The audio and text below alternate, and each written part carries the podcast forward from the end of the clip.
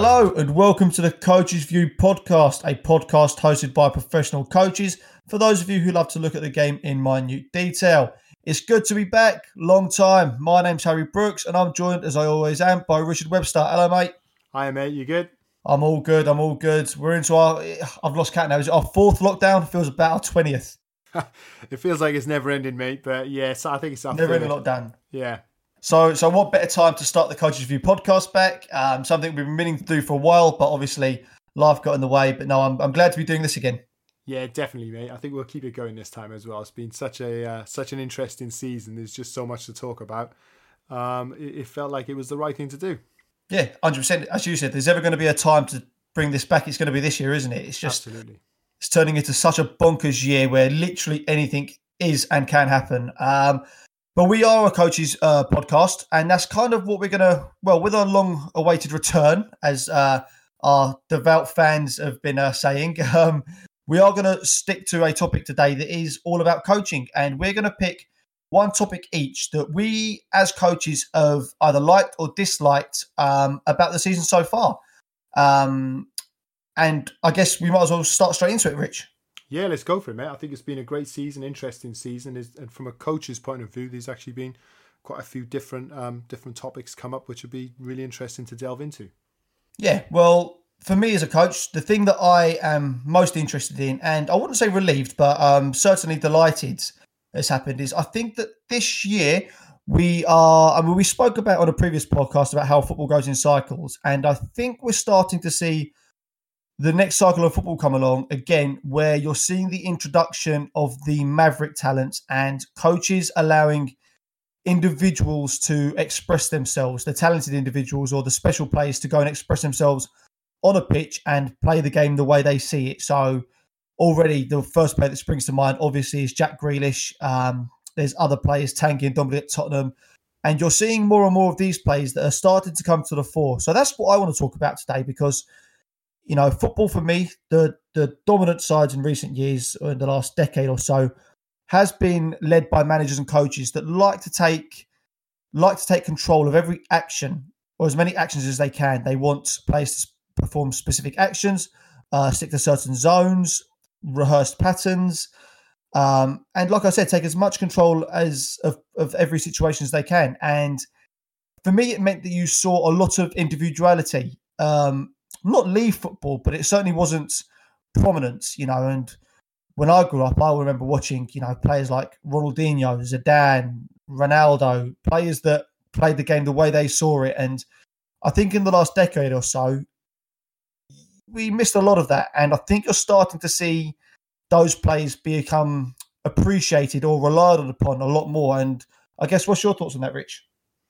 Yes, same for me, mate. I, am delighted to see the return. I, I, hopefully, it will be a sea change. I don't know whether it's too early to call it a, a, change or a new cycle, but what we're seeing with the resurgence of, of individual talents being allowed to flourish and, and maybe interpret the game in a different way is is definitely welcome in the game. I'm the same as you, mate. I grew up watching players uh, like Rui Costa was always a hero of mine growing up, and the different number tens um, that were playing at the time. And uh, what, one thing that I always loved was their individual take on the game and, and that little bit of style and that little bit of swagger. And, and you're right, with the rise of athleticism in football and, and then the rise of tactical um, innovation and and uh, you know this leaning towards uh, tactical discipline.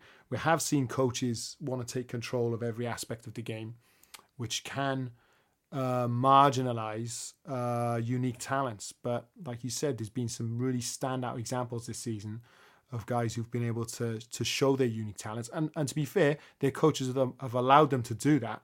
So that's been really exciting. And I like the two examples you used as well, mate. Um, two totally different players, Grealish and, uh, and Ndombele, uh, but both of them having absolute stellar seasons. I think that's the thing for me. Those players, they never went away. They've always been here. It's, it's, it's a similar thing to when people say the number 10 has died. The, the number 10 hasn't died. There are, there are always going to be players like that. But I think, as you just said, you're seeing certain coaches um, rely on perhaps, or certainly just give a platform for those players more so than perhaps in the last decade. So, you know, if you take Aston Villa, for example, then now then this year they're certainly not a relegation side, but they're certainly not one of the. I mean, they are playing like one of the bigger sides this year, but they're not one of the elites. Certainly not now, right, right now. And I think for a lot of those sides, you would see a lot of the managers over the years. Again, they they wouldn't want to. Um, they wouldn't want to leave as much the chance because obviously the the risk of relegation or the risk of of losing games and listen, giving Grealish freedom, that's not a risky thing to do. But by the same token, like we said, there has been a trend, certainly this last decade for me, where managers really at all levels, the highest levels, and as we just said, lower down, they're trying to take as much control as possible. Um, and I'm just, it's great to see that you are having a man, you're having managers like Dean Smith that's kind of going to Grealish and saying, listen, you go play football, you know what to do. Obviously, there's it's more broad than that. There is structures within that, and Grealish can't just go and do what he wants. But you can just see by the way Grealish is playing that he's playing the game the way he sees it. And Aston Villa are reaping the rewards. Um, said the other example, Tanguy Ndombele. Um, for me, playing slightly higher up than I would like him to. I prefer more as an eight. Um, but nevertheless, he's another player with different types of Grealish, but in that mold of quite a unique and creative talent. And he's been one of Spurs' better players this year. So it's great to see these managers loosening the reins a little bit and allowing these players to come to the fore uh, once again. Well, yeah, and especially I think in, in the case of Ndombele, if we look at that, there's a case to be made for Ndombele to be the uh, the most improved player, or certainly the biggest turnaround in the last, let's say, hmm. twelve mm. months. So you know he started well with Tottenham, faded. You know, would have to be say faded badly. Um, things weren't going his way. Uh, he found himself out of the team, found himself out of favour, all of those types of things. It looks like you know Mourinho, the manager who perhaps gets tagged the most with defensive coach um, moniker, which lots of people call him, and and he's a pragmatist, and it's just all about winning and those types of things. And yeah, it is all about winning for him. It is all about competing, but he's recognised, and much to his credit, that he's got someone within his ranks that's uh, going to help him to win through his um, creativity and through the way that he sees the the game, which is unique uh, to, everyone else in the in the team. So it's great to see a player like that thriving, and not just thriving, but also the comeback, as it were, because now you're mm. really seeing the value of a player like Ndombele. Same goes for Grealish. Talking about turnarounds, you said it yourself last season. Aston Villa stayed up by the skin of their teeth. I remember everyone was contemplating whether Aston Villa, when they went down, because that was the talk at the time, where would Grealish end up? Which club would he join? Turns out they stayed up, and he's happy to stay put. Thank you very much, because they're they're, um, they're putting a real yeah. um, spanner in the works for some of the bigger boys, and he's absolutely thriving doing it. Um, whether it's a little bit of the coaches, yeah. sorry, go on. No, well, I was going to ask, why do you think that we are seeing more of a return of these players? Do you think it's because you're seeing a lot of, you know, tactical elements that are starting to cancel each other out. So now you're having to, for example, you know, there are so many analysts in the game now. So much research is done into the opponent you're playing and and how to counteract their strengths and how to sort of you know take advantage of their weaknesses. So you would see a lot of games where managers would sort of counteract each other in terms of their tactics. That and for me, a lot of the time, I guess that the only reason to sort of to beat that is to have unpredictability. And to have the unpredictability, you need a player that can be unpredictable. So I would probably say that's the biggest reason, in my opinion, why you're seeing more of these players come to the fore again is because those tactical elements where coaches were able to plan for, well, as you saw them counteract each other, well, okay, how do we get how do we now expose that team that's set up perfectly against us. How are we going to expose that? And we need the Maverick talent to go and pull something out the bag and and do something special. Would you say that's one of the main reasons why we're seeing these talents come to the fore again? Yeah, I would have to agree with that. I think there's always a battle, especially at this level of the game, the top level of the game. Not a battle as such, but there's a balance going on between the traditional coaching style and the eye test, as we call it. You know, so hmm. you know, not not based on numbers, on what can be quantified, and then that is is constantly in, in like a yin and yang and give and go between the analyst side where everything can be boiled down to a number um, and that obviously has its place in the game and that those departments in football have, have risen in number they've risen in importance they've risen in influence in the teams in the squads and everything like that um, but I think if we if we rely too much on numbers and, and data and you know, uh, yards run, expected goals, all of this, you know, chance creation. Like we do end up canceling each other out, and then how are you going to unlock the how, how are you going to unlock the door? You know, who holds the key? It's going to be the Maverick player.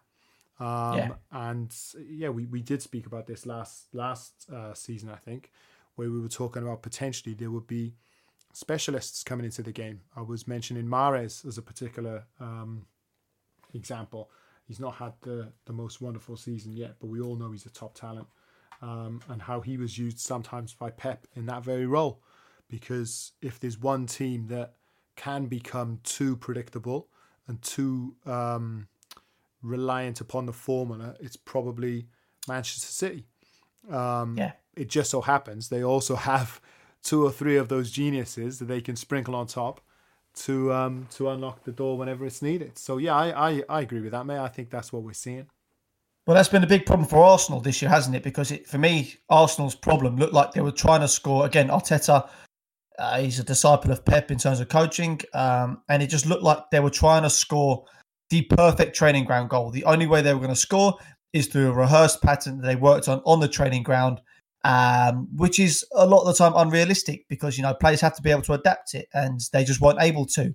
But, but the, the last few side, weeks, the, the plus side for the plus side for Arsenal is that uh, you, you have those talents there. So if they can get the balance right, like we we were speaking about, it's one thing if you're trying to score this goal and you're not capable of doing it and you're not capable you don't have you don't have the talents you don't have the the tools at your disposal sorry at your disposal to unlock the door. But they do have that. What they don't have is enough of the structure to allow those talents to perform. So that's why you're seeing players like Saka um, on the one hand uh, be this unbelievable creative talent who's probably their best player player of the season so far. Maybe T needs a shout for for that as well.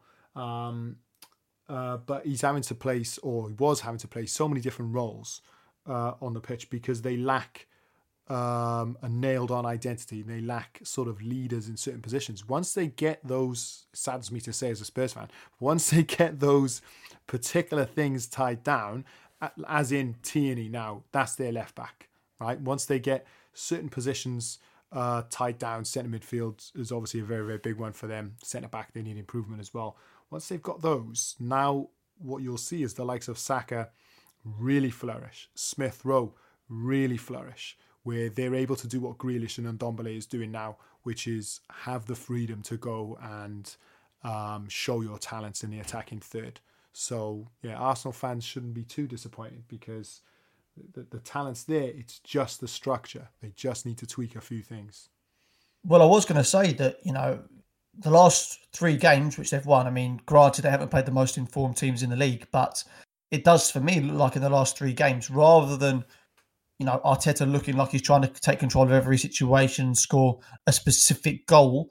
It looks like they're playing with a bit more freedom. It looks like he's loosened, uh, loosened the reins a little bit, and you know Smith Rowe comes in. All of a sudden, there's someone there that's getting the ball passing and moving immediately, opening the game up, bit of freedom. Now you're seeing them cut open teams um, because you have that person connecting that's getting it and playing it forward early, one twos, give and goes, and just a bit more freedom. And it looks like the players just. It looks like a, the last few games. Lots uh, for me, it looks like the players have a weight that's been taken off their shoulders. That just they just feel a bit more free. And maybe you are seeing a changing cycle. Maybe those managers and coaches that do try to take a stranglehold of every situation, get the players to perform, almost as robots aren't going to be as successful. And you know, we we train professional and academy players all the time, and um, obviously not knocked down with behaving ourselves, but uh, we train those players, you know, obviously for, for our career, and um, that that that style of football where managers can be so obsessive over every detail and every action and telling you where to be and those consistent rehearsed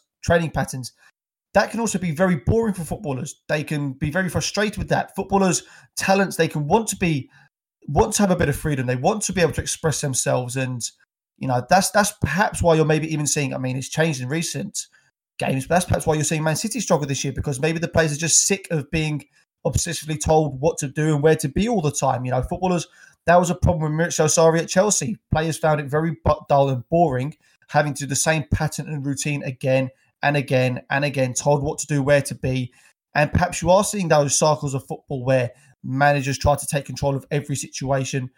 not start to fail, but certainly not to be as prominent as as they were before. And you're seeing teams like Aston Villa that you know the, the relationship that Grealish and Barkley had before Barkley was injured was was a real flourishing um, uh, a real flourishing relationship. Sorry, where they both looked like they had freedom to move and express themselves. And like we just said, and Ndombele, Kane dropping in, Son running in behind at Spurs, Man United, they don't have specific set patterns of play, but they have been carving teams open recently with Fernandes and Cavani making runs. I know he hasn't started many games, and Rashford, etc., and lots of one-touch combination football. And Liverpool this year versus Spurs. I remember one game in particular versus Spurs. Yes, they're not the same Liverpool as last year, but they those players have freedom to move, freedom to express themselves. You know, obviously all within a certain structure. You can't just allow players to go and do what they want.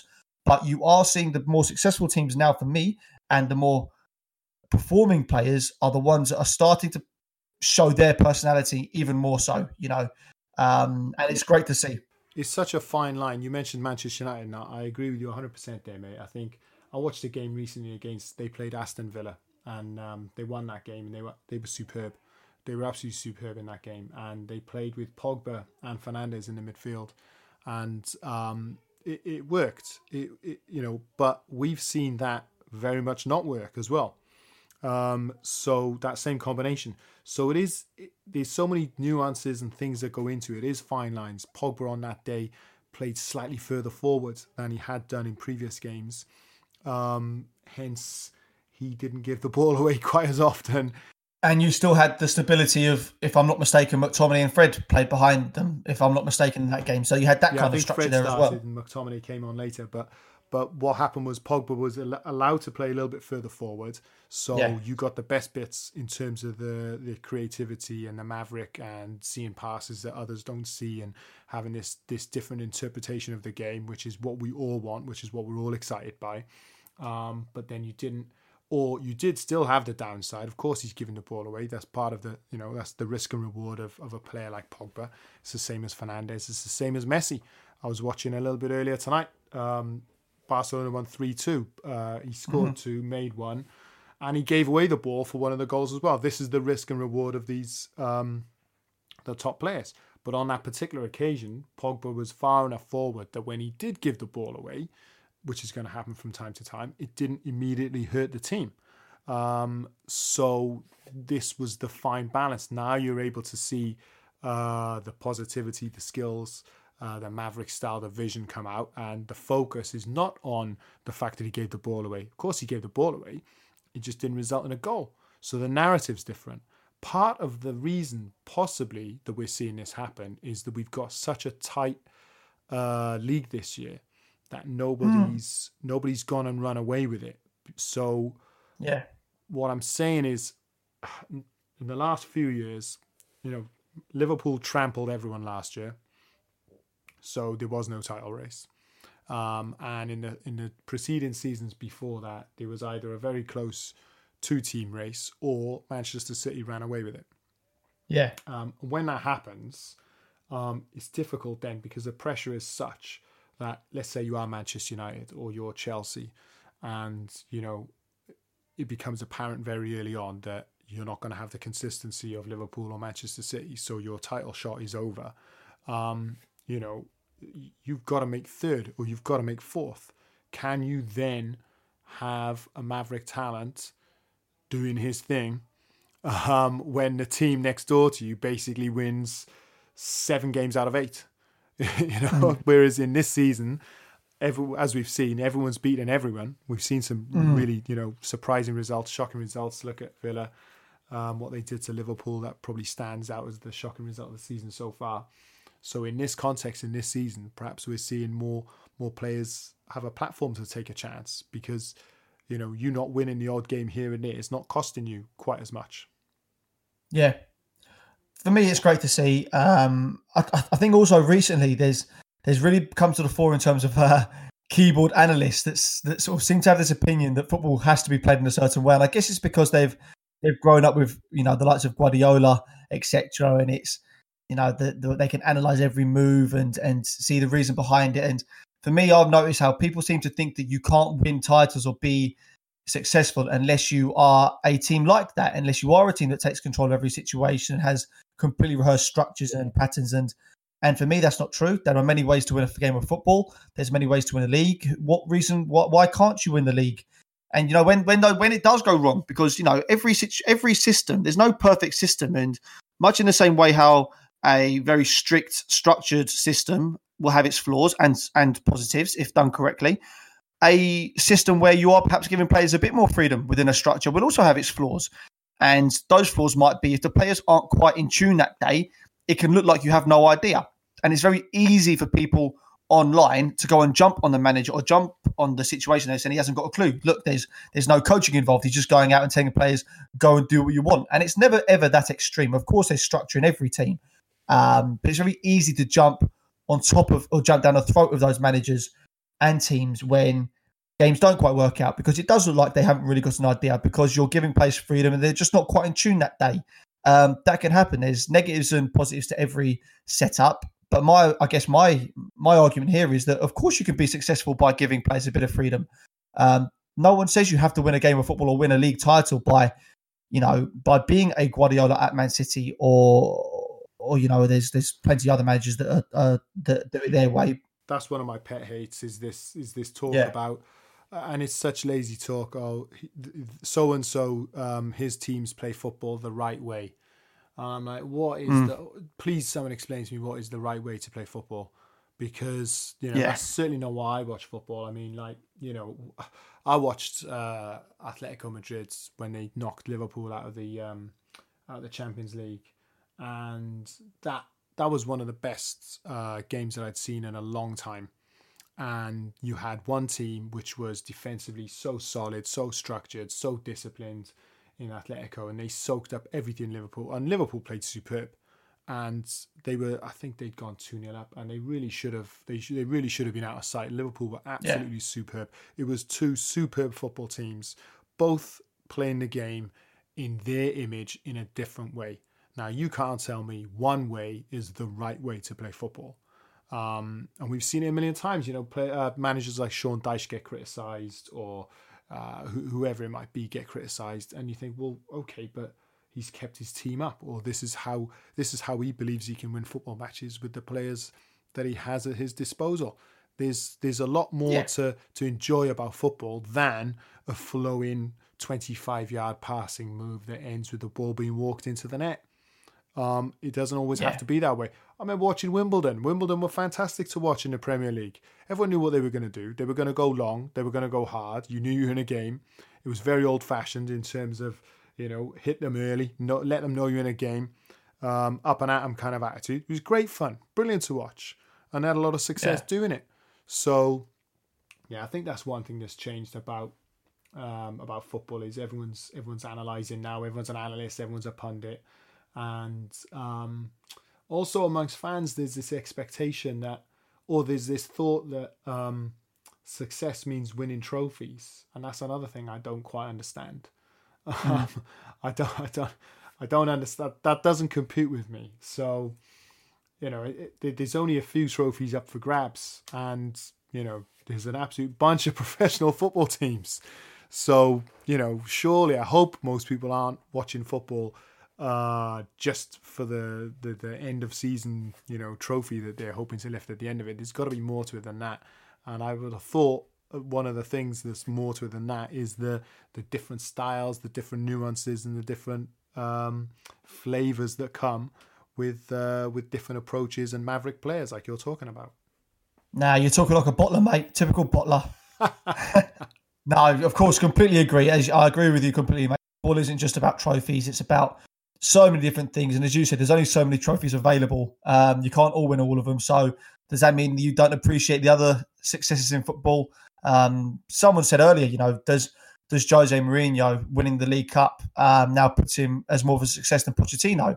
And it's like, no, you can't quantify football no, that way because Pochettino gave Spurs hard, yeah. other different, very different types of success that will live with fans and players forever. So no, I agree completely. Um, but yeah, that's that's my coach's point or coach's topic that I've loved this year um, or the start of the season. But I know you obviously have one. So um, so what's your topic as a coach that you've liked about this season? Yeah, so um, well, a couple of things really, but one one uh, I'm looking down the league, and I was I was really excited at the start of the season, and I'm really glad that it's worked out this way because when I look at the league, I, I think we've got one of the strongest uh, lineups of coaches, or definitely one of the most interesting lineups of coaches that we've had in a long time in the Premier League.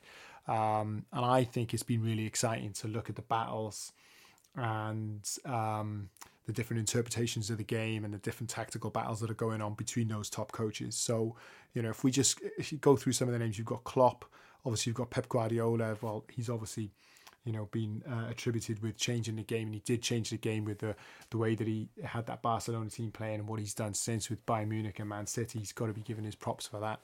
Um, Ancelotti, you know, doing big things at Everton was, I think, it's brilliant to see their resurgence. This is a top line manager.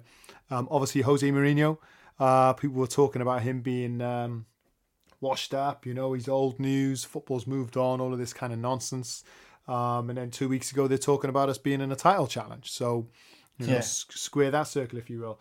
But the, the, and the list goes on. And then probably the one I was most excited about uh, welcoming into the league, and he hasn't let us down, is um, Marcelo Bielsa at Leeds United. Yeah. I think the the Leeds United team as a whole has been absolutely brilliant to watch. Um, yeah not because they play football the right way, but yeah. because because they play football their way. And I think yeah. I think Bielsa is um, the epitome of what I'm trying to talk about there in terms of it, it's not about winning the league. It's about yeah. sort of guts and glory. It's about playing football as you want to play football and the excitement of that 90 minutes. Um, and I think they've been brilliant the way they've come up and they've played exactly how we wanted them to. They haven't changed. Yeah. They're going to try and blast their way through every team and try and stay up doing that. Um, and so far, good luck to them. It's working, and they're probably actually overachieving a little bit.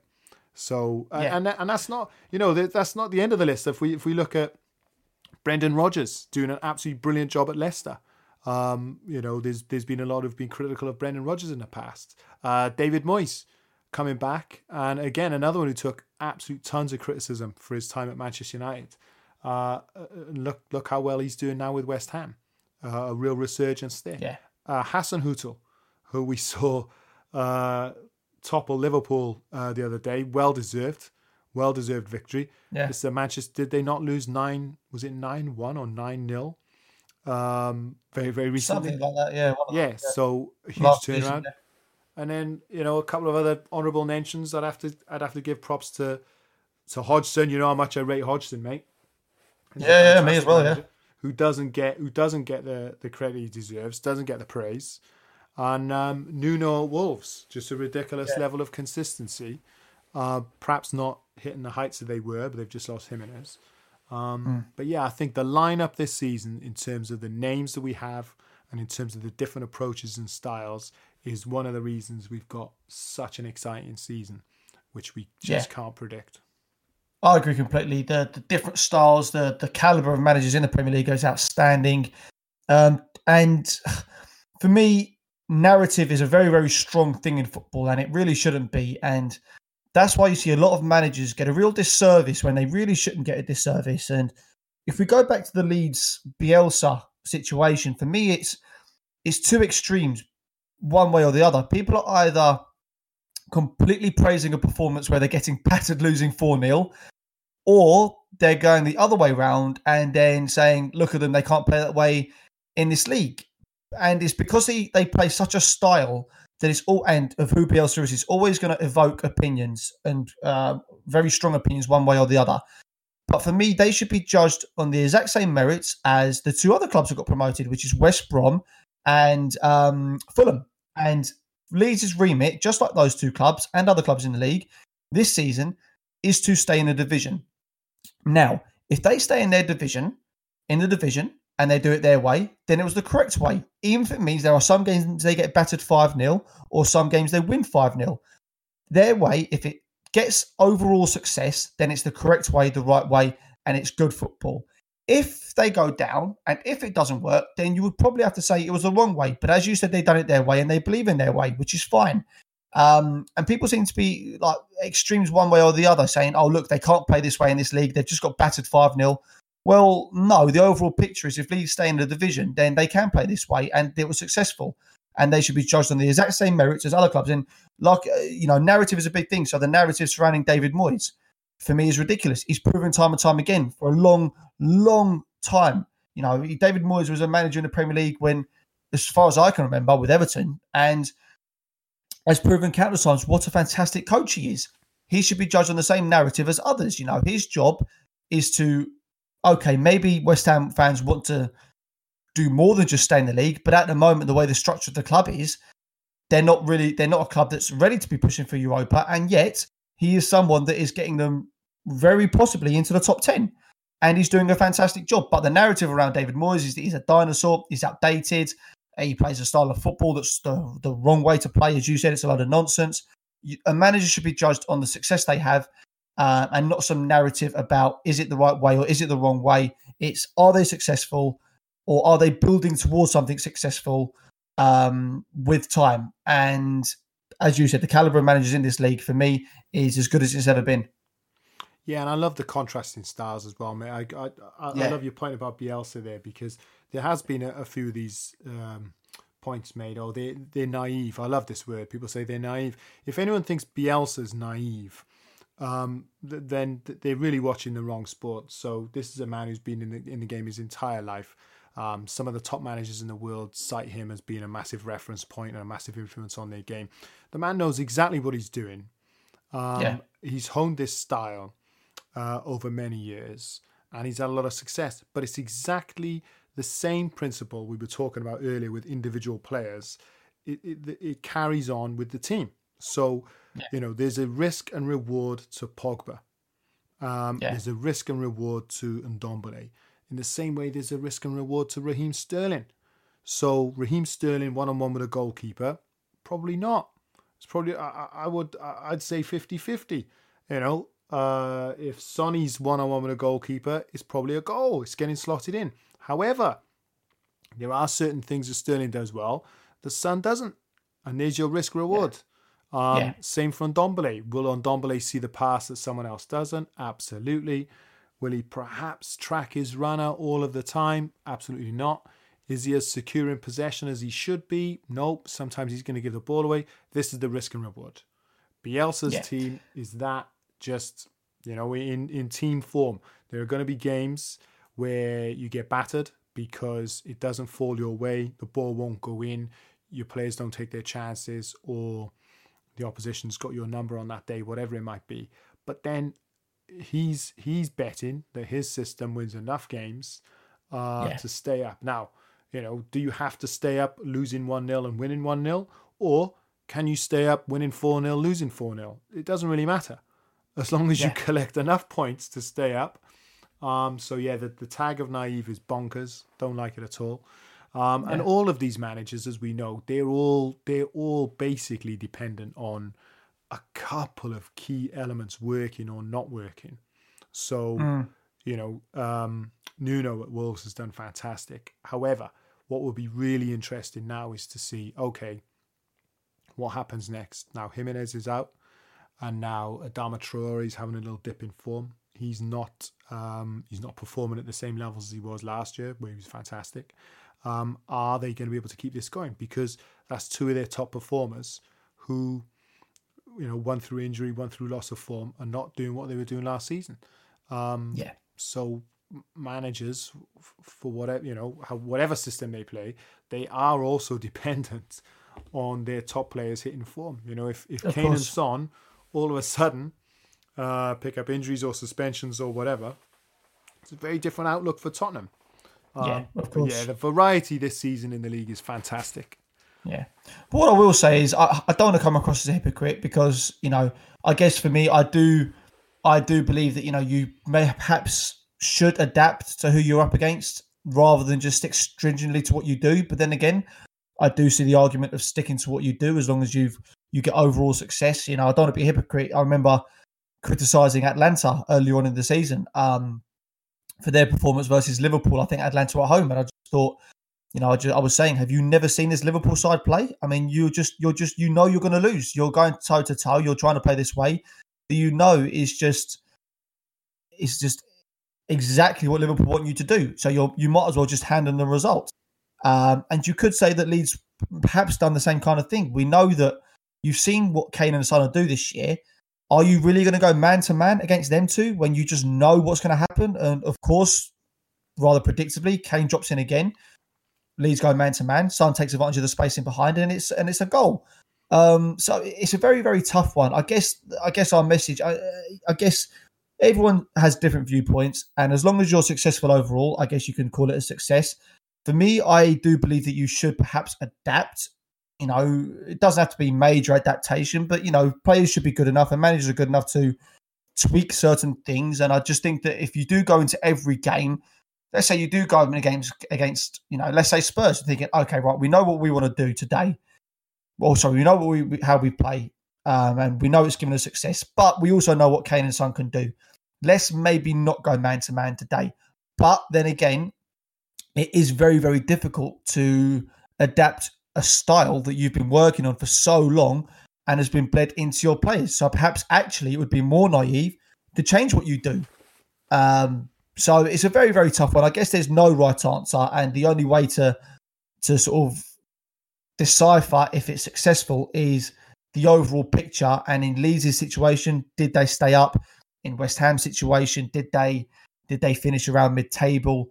In Spurs' situation, did they get top four? Liverpool City, did they at least go toe to toe to win the league, etc.? So for me, I guess the bigger picture is the most important thing, and I think we're both in agreement that the narratives that you hear in football are just they're very very frustrating, and I can only imagine what managers like Moyes. Well, I guess they're they're they're they're too smart to get sucked into it, but it must be very frustrating as well. I, I would say. Yeah, super frustrating. But what what I'm enjoying this season is, is, as well is the, the, the unpredictability that's been brought um, by those things we're talking about, by the fact that there's all these different styles, and, and it really does seem like there's a, a season where anyone can beat anyone. And and you were saying yourself, like you know, there's there's um, there's no one way of doing it, and okay, should a team stick to their style or should they adapt or whatever? But you know, let let's say let's say Liverpool um, go on and win the league, and that's not you know that's that's obviously feasible. Um, they just slipped up recently against Southampton, but you know by all in, they're the champions, and you know they're certainly one of the best two teams in the league. Um, you know, but they've they've been battered seven two this season, and there's nothing to suggest that that you know that could happen again, and they still win the league. Um, yeah. You know, there's an argument to be made for um, uh, Manchester United. So Spurs played them off the park six one. Um, they could still finish well above Tottenham. Um, yeah, yeah, So you know, there, there's there's a lot of there's a lot of different things that go into this. I agree with what you're saying. Um, I, I, I, do like a um, a manager that adapts. I don't think it's a tough one. Look, sometimes you do have to back yourself and say, look, we're going to worry about what we do. Yeah. And let the other team do that. In the example of Leeds, I would say because their remit is probably just to stay up. Well, it definitely is just to stay up um, then I probably would go with the approach of um, playing your way every game. Um, yeah. and then reassessing next season. Yeah, I'd, I'd agree with that. I'd agree with if that. If I'm if I'm Atalanta, um, you know, this is a team that's equipped and you know could could go and do things in the Champions League, perhaps not win it, but certainly go deep or could have. Um, yeah, I was a bit bewildered by that game as well, where um, you know, you you had the tools at your disposal to play a slightly different way and chose not to, which was one of my criticisms actually of Arsenal over the last few years. Um, mm. I don't know whether they're going to change it, where no matter what their lineup was, they still insisted on going toe to toe against the likes of Liverpool and um, Manchester City, and it just doesn't work unless you've got the tools yeah. to do it. But yeah, it, I guess it depends on the remit, but look, overall, I think it's going to be exciting to see these managers, you know, continue to go head to head with each other, uh, bringing out different styles, bringing out different approaches, and and make it one of the most unpredictable seasons yet. Because of of all those teams there, you know, there's a, there's a case to be made for you know a good four or five of these guys, uh, possibly challenging for the title. Mm, indeed, indeed, indeed. We don't want to go on too long because we understand that in lockdown, uh, our listeners, uh, however many they are, probably two of them right now, um, have probably got about a million podcasts they want to get through. So we don't want this to be too long of an episode. We want to. We're, we're glad to be doing this again, but just to wrap it up, um, it's probably good to just have a few predictions. I think I know it's not very professional as coaches. It's quite uh, it's quite sensationalist to do this, but let's have a few predictions. So I'm going to ask three predictions, Richard. Um, I'm going to say I'm going to ask now who's going to be your players player. Uh, no, sorry, your player of the season.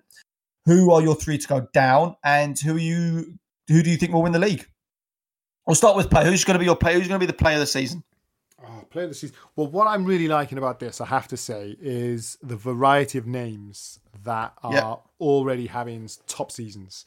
So I don't necessarily think all of these guys will, you know, be in the challenging, but we have to give special mentions to uh, Bamford, Patrick Bamford at Leeds. I know you're a massive fan of his, mate.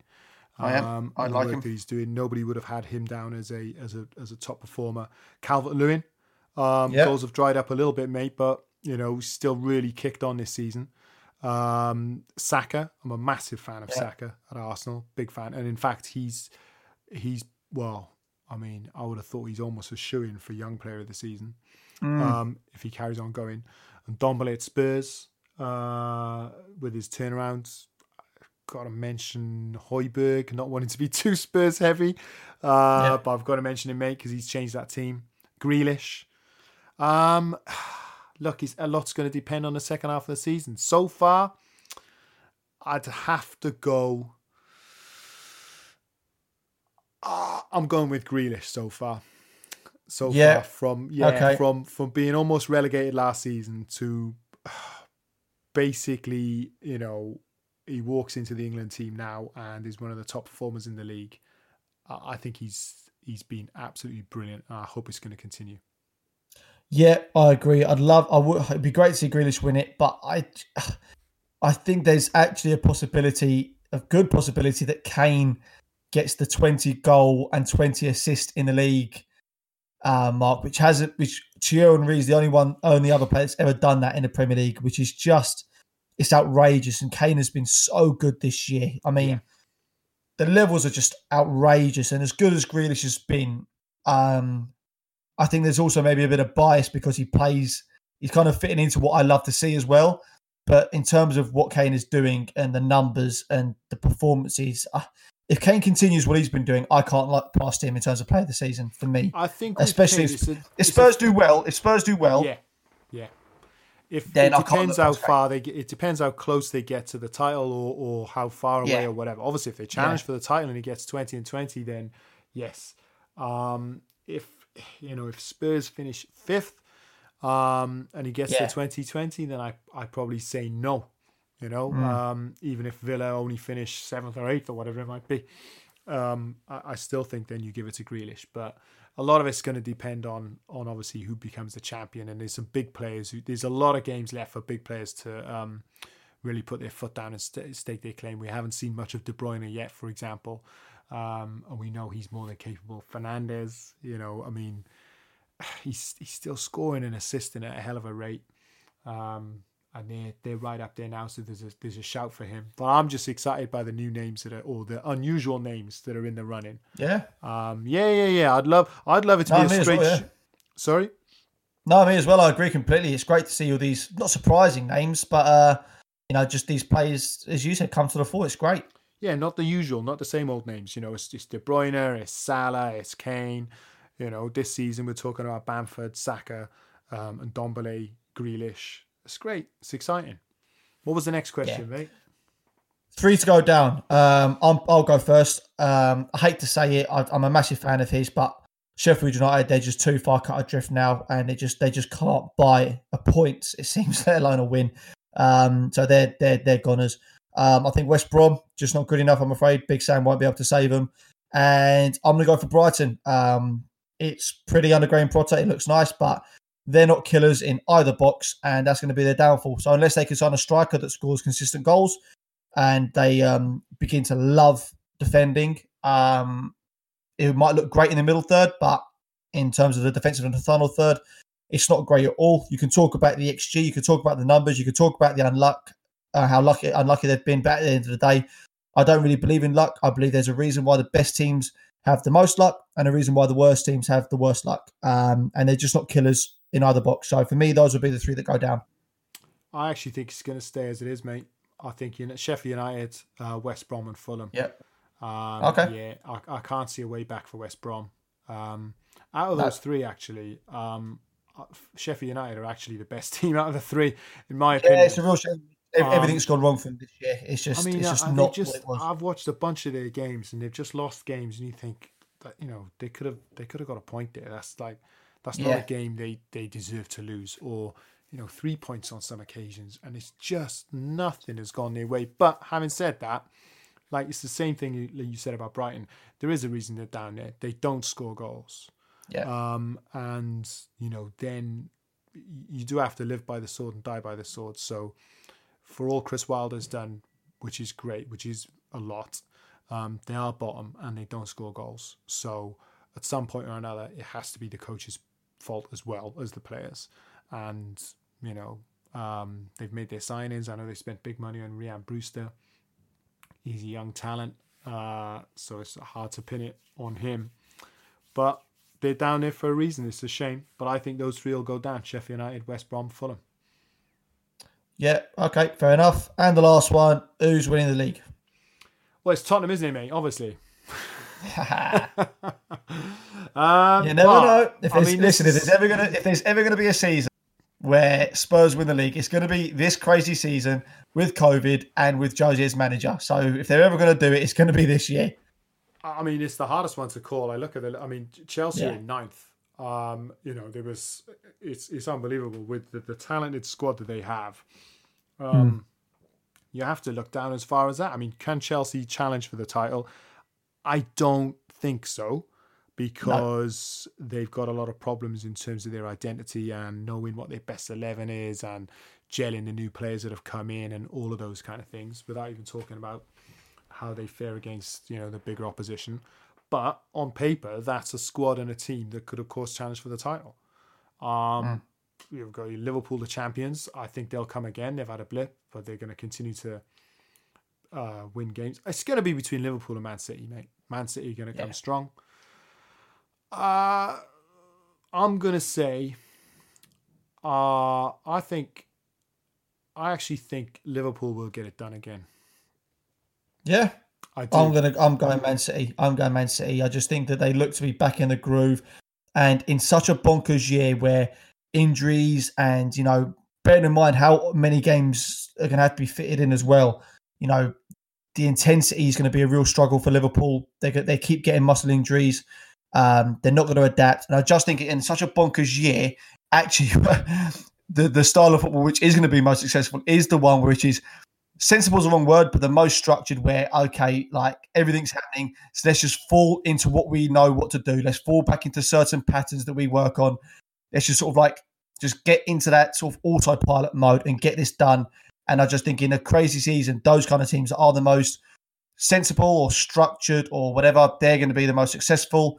Um, and the best at that is Manchester City. So, and they look to be back in the groove again. So I'm going to go for Manchester City. It's going to go to the wire, though, mate. It's going to be close. It will go to the wire, and a lot's and a lot's going to happen as you. A team could get really badly hit by COVID for a few weeks, and that in crucial games, so much is going to happen. So literally, almost anything could happen. Even Arsenal could finish in the top ten. So almost anything could happen. Um, Rich, that's it for now. If you enjoyed it, you're glad to be back. Brilliant, mate. Loving being back and loving this season as well. Yeah, no. Um, yeah, to anyone listening, um, hopefully you're glad we're back. We're certainly um, we are going to keep this as a regular thing now. Um, and I guess the message is please stay safe, please stay well. This thing won't last forever. We are going to come to the end of it it's near enough. But until then, stay safe, stay well, listen to our podcast, and we will see you soon. Thanks. Bye.